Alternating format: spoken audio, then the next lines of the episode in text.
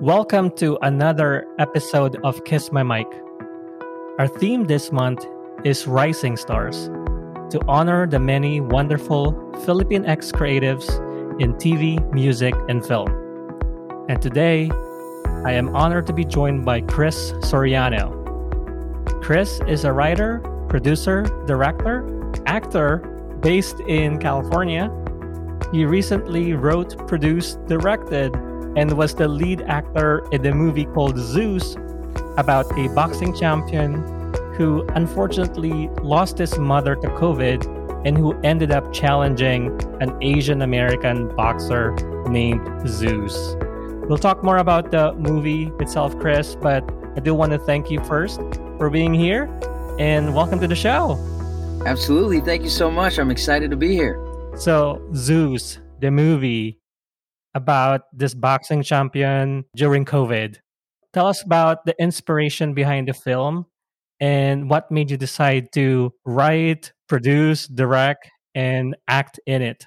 Great question. And what inspired me to create this film was just all these hate crimes that I saw happening to Asian Americans, to Filipinos, Filipino Americans. It was such a terrible thing that I said, if I could write something that would bring justice or showcase this issue in a different angle, that's my mission statement. And so, you know, with all the fancy titles of writer, director, actor, I just did it to save money at the end of the day, because as an independent filmmaker, you know, you got to wear multiple hats to bring the costs down. And I'm really happy that I was just doing my best to be resourceful and it all worked out. Yeah, absolutely.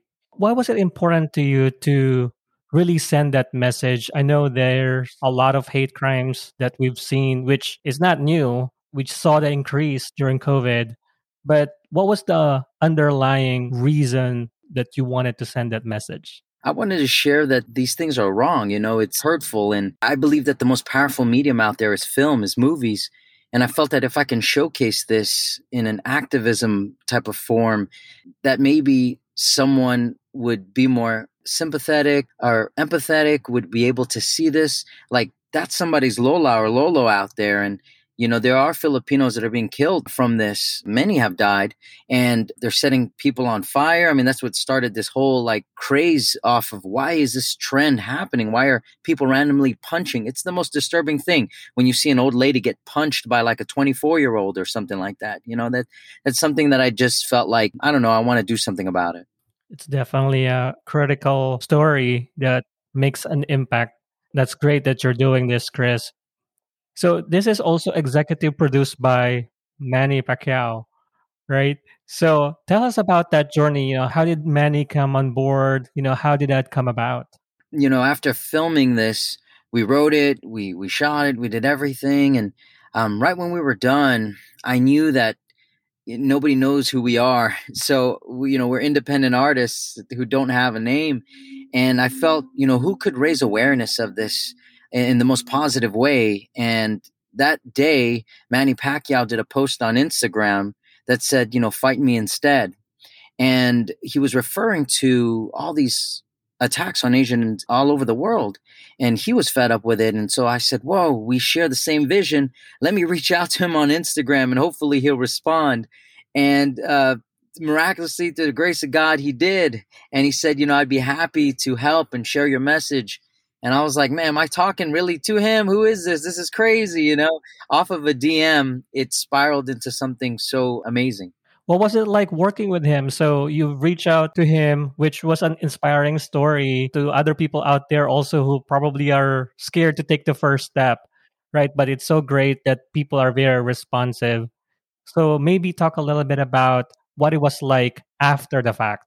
The impact of Manny joining us really elevated our project. Nobody would look at us. Nobody would even speak to us. But it wasn't until he entrusted his name with us that the world said, okay, what is this film? What is this message?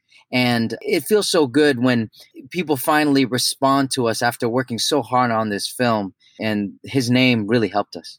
So Chris, I have to address the elephant in the room.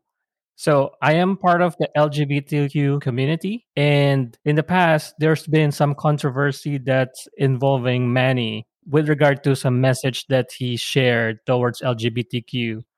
So my question is, what is your message to LGBTQ fans out there who may have reservations to see the movie because of what Manny had said about LGBTQs back in 2016? First off, I love and respect the LGBT community. And, you know, God tells us to love everyone. And even many political leaders and people in the church have said quotes like, you know, who am I to judge? And, you know, I just want to right off the bat start off with love, because that's the purpose of this film.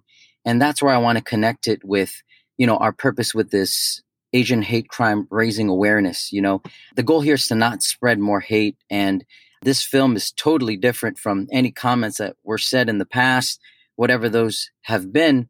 But I believe that by spreading love through this film and having people see the purpose here of elderly Asian hate crimes, that's stopping. If we can succeed and raise awareness on that, we can work on other issues out there. And I'm sure I want to respect Manny's words. And I also want to have my own opinion and say that I'm here to just promote more peace and love. That's beautifully said, Chris. I really appreciate that. You know, you're right, because ultimately the goal is not to spread more hate, but to spread more love. I think that's a really powerful message. Going back to Zeus, the movie, I think I heard one of your interviews where you talk about the movie itself. It took you about 90 days to shoot it or film it. And does that include post-production as well? Oh, yes. And I'm glad you read up on what we did and you saw there, because people say that wasn't possible. You know, I really wanted to rush and get this thing done as fast as I could. I wasn't going for perfection. I was going to deliver the message here, because typically when you make a movie, it takes 6 months to a year. And on top of that, it'll probably take another year to get it, because you'll usually go on the film festival route, the circuit, promote it. And then, you know, I wanted, because of these hate crimes, to get out there as fast as possible. And, you know, I wrote it in 7 days. I know that might sound a bit fast, but Rocky was written in 2 days by Sylvester Stallone. But, you know, I heard that was rewritten so many times. But, and then from there, our pre-production, which is basically planning, that takes anywhere typically like 3 to 6 months. We did it in a month. You know, our production, our filming day, that's like principal photography, that took 21 days. And then our post, as you had mentioned earlier, that took another 39 days. So in total, it took us 90 to deliver it. And, you know, we just solidified an acquisition with one of the biggest distributors in the Philippines, who I'm excited to announce here starting in a few days. Yeah, we did it. We're really excited. Amazing. No, that's great. It goes back to, you know, what you said earlier, you know, if you really have the passion for it, that you can make things happen. So that's beautiful. So during the 90-day period, right, what were some of the challenges that you've faced during that time frame? And also on the flip side, what were some of the positive things that you would consider the successes as well during that period? Yes, such a beautiful question. The challenging as well as the positive, right? There's always light at the end of the tunnel, and sometimes it's really, really dark. But the challenging thing, I would say, the ultimate was getting this virus, getting the coronavirus. You know, we were risking our lives, and I told everybody on the first day, you know, if anyone here gets it, that's game over for us. Everything we would have done would have been lost. So we are shooting a film in the most difficult time in film history to make a film. And we are also against all odds, because who makes a film in like 90 days or less, end to end? And also, we're not even supposed to be out there. I mean, there were certain stay-at-home orders in place that, you know, you had to be home, and, you know, we had to acquire certain film permits, and, you know, you're not supposed to be out and about shooting a film, let alone we were like a village of like 35, 40 people. So, you know, imagine social distancing 40 people and then moving out like a big unit. So, you know, thank God we got through all of that and nobody got COVID. And, you know, it just shows you when you really stand up for the mission, maybe it will prevail. And it did for us on that sense. And some of the positive lights that came out of it was now all our cast, our crew are flooded with messages like, thank God you guys are like, I got a story of what happened to me. I really appreciate what you guys are fighting for. And just the fact that we are right now even speaking about this, that's the beautiful blessing that came out of it. Like the world wants to see this film and also they want to be inspired to do the impossible. Yeah, that's beautiful. Yeah, both, you know, just talking about the challenge, which is the reality of COVID, and then, you know, the end product, right? All the results of the lab and passion of everybody. So on the topic about COVID, it's a central topic to the film, right? You know, one of the characters contracting COVID. And yet in reality, there are others who either deny it or do not contribute to finding a solution to address it, such as the anti-maskers or people who do not want to get vaccinated. What are your thoughts on that, Chris? Beautiful question, because I myself was hesitant to get the vaccine. My fiance and I, you know, we, in order to travel, you got to take it. In order to do this, you have to take it. This might be bad, but I was visiting my family when they were like, you can't visit your family. And so I was like, I don't want to be paranoid anymore. You know, so my stance, and I'm not saying this is everyone, I just said I wanted to take it. And also, I was going to fly out to go see Manny in the Philippines. And so in order to fly out, you got to take it too. So I was like, all right, well, you know, if I'm going to take the vaccine, I'll take it for Manny. So I took the vaccine with my fiance. And I was paranoid even when they're putting the shot in my arm. Like, well, you know, I hear all conspiracies. Am I being microchipped? What is this? What is that?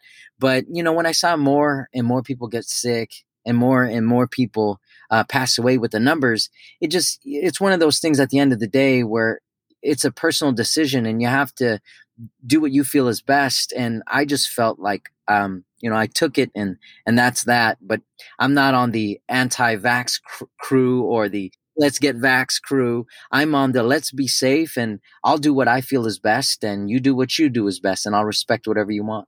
That's beautiful. Yeah, it's such a beautiful story also to hear about your own journey, you know, in the beginning, the hesitation, because you're right, you know, we don't know all the impact yet and the side effects, but then going through the process and ultimately thinking that it's a personal decision and taking your own stance, but also respecting others. So that's beautiful.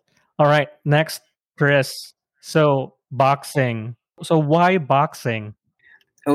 Because I feel like if somebody's getting attacked and they can't defend themselves, the first thing I thought of was they got to fight back. And I said, whoa, you know what? What if this happened to somebody who could fight? And naturally, the thought of a boxer came into my mind. If you're Filipino and you're growing up, they're going to teach you boxing in some shape or form, whether they know how to box or not. And so I learned, you know, how to throw a jab, a straight, a hook. And, you know, I felt comfortable in the metaphors of boxing. Like, what's it like to get knocked down, but get back up? What's it like to take a punch? And so I crafted the story around that. And that's the reason why I chose boxing. And what about the character name, Zeus, and ultimately the title of the film? How did it come about? Beautiful question. And that title, the name Zeus, I looked at other films in the past, like Rocky, and I wanted something, you know, one syllable and like something that maybe a Filipino could identify with. It was funny. I always hear my family go, you know, Zeus Mariosep, or it's a joke actually. So that's probably how it all came about with all the atoms in my head, just said, all right, let's make it Zeus. And then, you know, that's how the name came about. I love it. Where can fans watch the movie? Yes, we're going to make a big announcement. They'll be able to watch it, you know, on the streaming platform that we select or that we have selected already. So, but for now, they could go to Zeus the Movie and we'll show it there. But August 19th, it will premiere in the Philippines, and August 20th, it will premiere here in the U.S. Oh, wow. Amazing. Yeah, we'll definitely be looking forward to that, Chris. So I was reading your bio, and it says there that you had some tie-in to Shark Tank Mark Cuban. Tell us about that. Oh, yes, absolutely. Before this, I had different types of hats or careers. I was a journalist at one point. I was working at a sandwich shop. I was a valet. Throughout life, I was even a CNA, certified nursing assistant, because I couldn't even pass the classes to become a nurse. So, I had different hats, and I think that contributed to my life experience. But growing up in San Diego, the biggest entity there is the military. They, it's a big base. They influence a lot. And there were a lot of conferences that I would attend. And one of those happened to be a military conference. And I was so inspired that I decided to make my own type of conference. And a lot of the military troops, they were asking me questions like, we want to start a business. We want to make this. And I don't know anything about a business. So I told myself, maybe I'll connect you with somebody who does. And I remember that night I saw Shark Tank on the TV, and I told my fiance, my girlfriend, who's my fiance now, I said, wouldn't it be cool if Mark Cuban could speak to these troops? And I remember at the time she was telling me, like, stop dreaming, come on, focus, like, that's never going to happen. And I love it when somebody tells me that, because it really makes me go, all right, I'll prove to you that it can. I won't prove you wrong. I'll show you that these things can happen. And I Googled his email, which you can do. If you Google his email, it will pop up. And I just emailed that email. And 30 minutes later, it was Mark who emailed me. And I guess the rest is history. I couldn't believe it was him. And he came out to San Diego and he empowered the troops, all because of a simple email. Similarly to how I emailed or messaged Manny Pacquiao on Instagram. I mean, you'll be surprised if you take a shot what could possibly happen. That's a good takeaway, Chris. These things can happen. Follow your dreams and, give it a shot. The same way that we've connected here. And now I'm talking to you about your film. So thank you so much for gracing my podcast with your presence. Oh, absolutely. Likewise. It's a win-win always. I look at it as we're always helping each other out. And this is a privilege. So thank you. All right. When it comes to your acting career, why pursue acting? And tell us a little bit about your why. Ooh, I love this question, because growing up, I would see so many puttees, some white people on the screen, and they were my heroes. I'd see Tarzan, I'm like, man, I want to be like Tarzan. I see Rambo, I'm like, man, I want to be like Rambo. And then, even Rocky. And I was like, man, there ain't no Filipino superheroes. And there's like, where are we? Are we Mexican? Are we a different, like, people didn't know who we are. They would see our last names. And that's just how I felt. And then, I had a confused identity growing up. I was like, yo, I'm Filipino American. They're like, which one are you? I'm like, no, that's my mom's from Pampanga. My dad's from Manila. They made me here in America. They're like, so I just felt like, you know what? If I've got an opportunity, I ain't the best looking dude. I see myself as an average guy. But if I can get up there on the screen and show people, look at me. I ain't got no experience, but I'm up here in this film starring in it. I've never starred in anything in my life, never acted in anything in my life. If I could do it, so could you. So, yeah, and that's why I decided to just act in this film and also save money. Yes. No, that's great. I mean, the idea of increasing representation, because there's limited representation out there. So what's your take on the Filipino representation in Hollywood? Is it getting better? What are your thoughts? Yes, I'm very hopeful that it is getting better. And much respect to, I mean, it gave me chills. It made me cry when I saw the Yellow Rose film, who I saw that you had her here on your podcast. Also when I saw Charles Melton and like Henry Golding, I mean, this is like only 5 years out and we're seeing Asians on the big screen. There is a lot of hope. And I'm going to do every ounce of my abilities to contribute to that hope, so that small door that's cracked open will be wide open. The more of us that take a shot at it, the more people will see us. But if that momentum dies, we're going to die with it. So we got to keep feeding it, Definitely. Let's keep the momentum going. So speaking of opening doors, do you have any dream collaborators, actors, directors that you want to work with? There were so many, but then, I realized at the end of the day, I was like, it'd be cool to work with Leonardo DiCaprio. It'd be cool. But then that's like the first level thought of a dream. I think as I go deeper, my big dream is to bridge the gap between Filipino-American content and the Filipino content. Like, I want there to be a universal bridge where you can, you know, I see so many movies coming here to America, but they're all Tagalog speaking, mainly rom-coms. I want us to supply the Philippines with great content, and I want the Philippines to supply America with great content. I want to contribute to that bridge. I believe there's more besides rom-coms. We can produce great horror. You saw that with The Red. His last name is Red, and his father was a filmmaker with Eerie, and he created Dead Kids. Like, this is like an unprecedented time in filmmaking for Filipinos around the world. So sorry if I went all the way around your question. I just feel like I'm incredibly happy in this position to continue to make unique Filipino-American content. That's truly inspiring. You know, in terms of what your mission is, it's really bridging the gap and offering diversity, because there's so many different stories out there. You know, it's not just about one thing. There's so many sides to us. So I think that's great. Absolutely. You even have a story, the challenges you went through. And that's, you know, I don't know, it'll be so amazing, because usually you got to be like a professional superhero boxer to make it on the American cinema. But what about a good story with a good plot? You know, I mean, I don't know. I just feel like we'll get to that one day where we don't have to up our competitive advantage just to make it to the box office, that it would rely story on good, true storytelling. And I pray that we can get there. Yeah. How do you think Filipino Americans can support each other better? I feel like we could by having more conversations with each other. Like, when I would grow up, you know, I would always ask my Filipino cousins, like, you know, yeah, man, I think there's a general disconnect between Filipino Americans and people in the Philippines.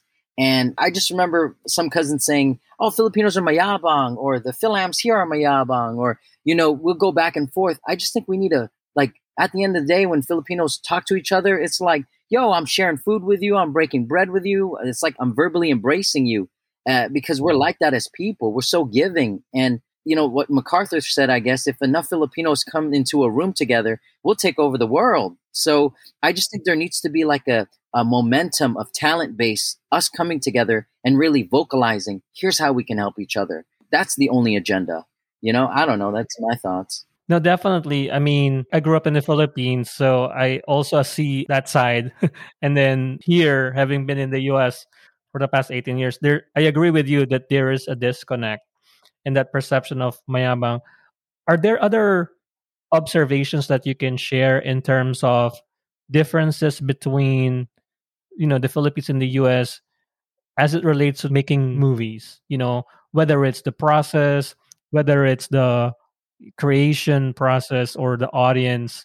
Your film's going to be released in both the U.S. and the Philippines, so you've seen both worlds, right? Any thoughts on that, Chris? In terms of the creation, I feel like there's like a process where, you know, you got a camera, you got a pen and a paper, you write the story and you make it. And where art comes in is, like, I've never sat down with someone in the Philippines who creates films, but our team is, we have two team members in the Philippines, Rose and Ezekiel, who, it was me and them. They were virtual assistants who ended up, I don't like that term. I feel like, you know, it just sounds degrading. I look at them as team members. So it's me, Hillary, Rose, and Ezekiel, us four. This is how we made our film. We collaborated together. So to answer your question, I guess, directly, I think everybody's unique process of creating is unique, but the essence and the DNA of it's still the same.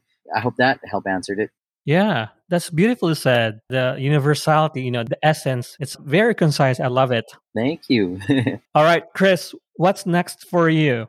I'm trying to make more authentic films for us Filipinos out there. I hope they get my humor. You know, a lot of the stuff that I put in the film too, I want to put stuff that makes us laugh in the theaters and relate with. So I'm trying to do that right now with a film about a nurse who struggles in COVID.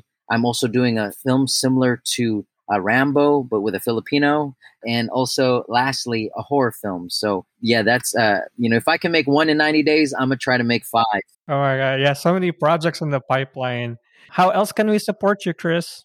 I want to put my email out here in case anybody wants to make or learn how to make films. I remember when I was making this, I reached out to so many other filmmakers, and they just wouldn't respond to me. I don't know if there's a clause in their agreement that they can't, they might get sued. But I don't care if I get sued. My email is contact, that's literally my email, I know, at dynastyboys.com. And if you got questions, that I'd love to answer them. Oh, that'll be great. There is some Filipino community that's really trying to promote mentorship. You know, I think that will be a good avenue for them to learn from you as well. So thanks for that offer. Absolutely. Mine's all free. I ain't charging.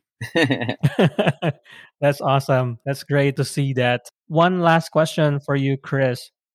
Any advice that you would give to younger people out there who might be interested in pursuing a path in this industry?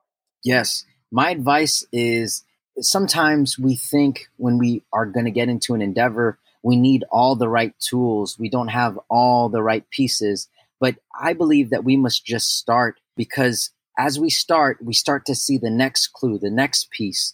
And even as a boxer, a lot of the greatest boxers had the crappiest equipment. Take a look at Manny Pacquiao. His equipment wasn't the best. It wasn't, the high speed. It was just a basic gloves and a helmet. Same thing in filmmaking. You don't need the best camera to make a movie. We shot our thing in 2K. People are like, yeah, I need 8K, 16K, and we got picked up by a distributor. So you'll be surprised what you can work with when you're resourceful. So that's my advice there. Be resourceful. Be resourceful. Take the first step. We must start. And kind of like the Nike slogan as well. Just do it. Oh, yes. I love it. You summarized all that in there. I love it. Any final words, Chris, for your fans or the audience out there? Oh, my final words are to you. Thank you. What a huge blessing to be on your podcast. We're impacting the world just right here talking together. And I wish more people do that. And I wish we had food with us. That would have been great. Digital food. A great way to end our conversation with a tease about food as we get into the meal as well. So Chris, thank you so much for being here. Thank you for sharing your thoughts and for this beautiful film that we can't wait to see and for everything that you're doing. So we'll love to support you. Thanks again and more power to you.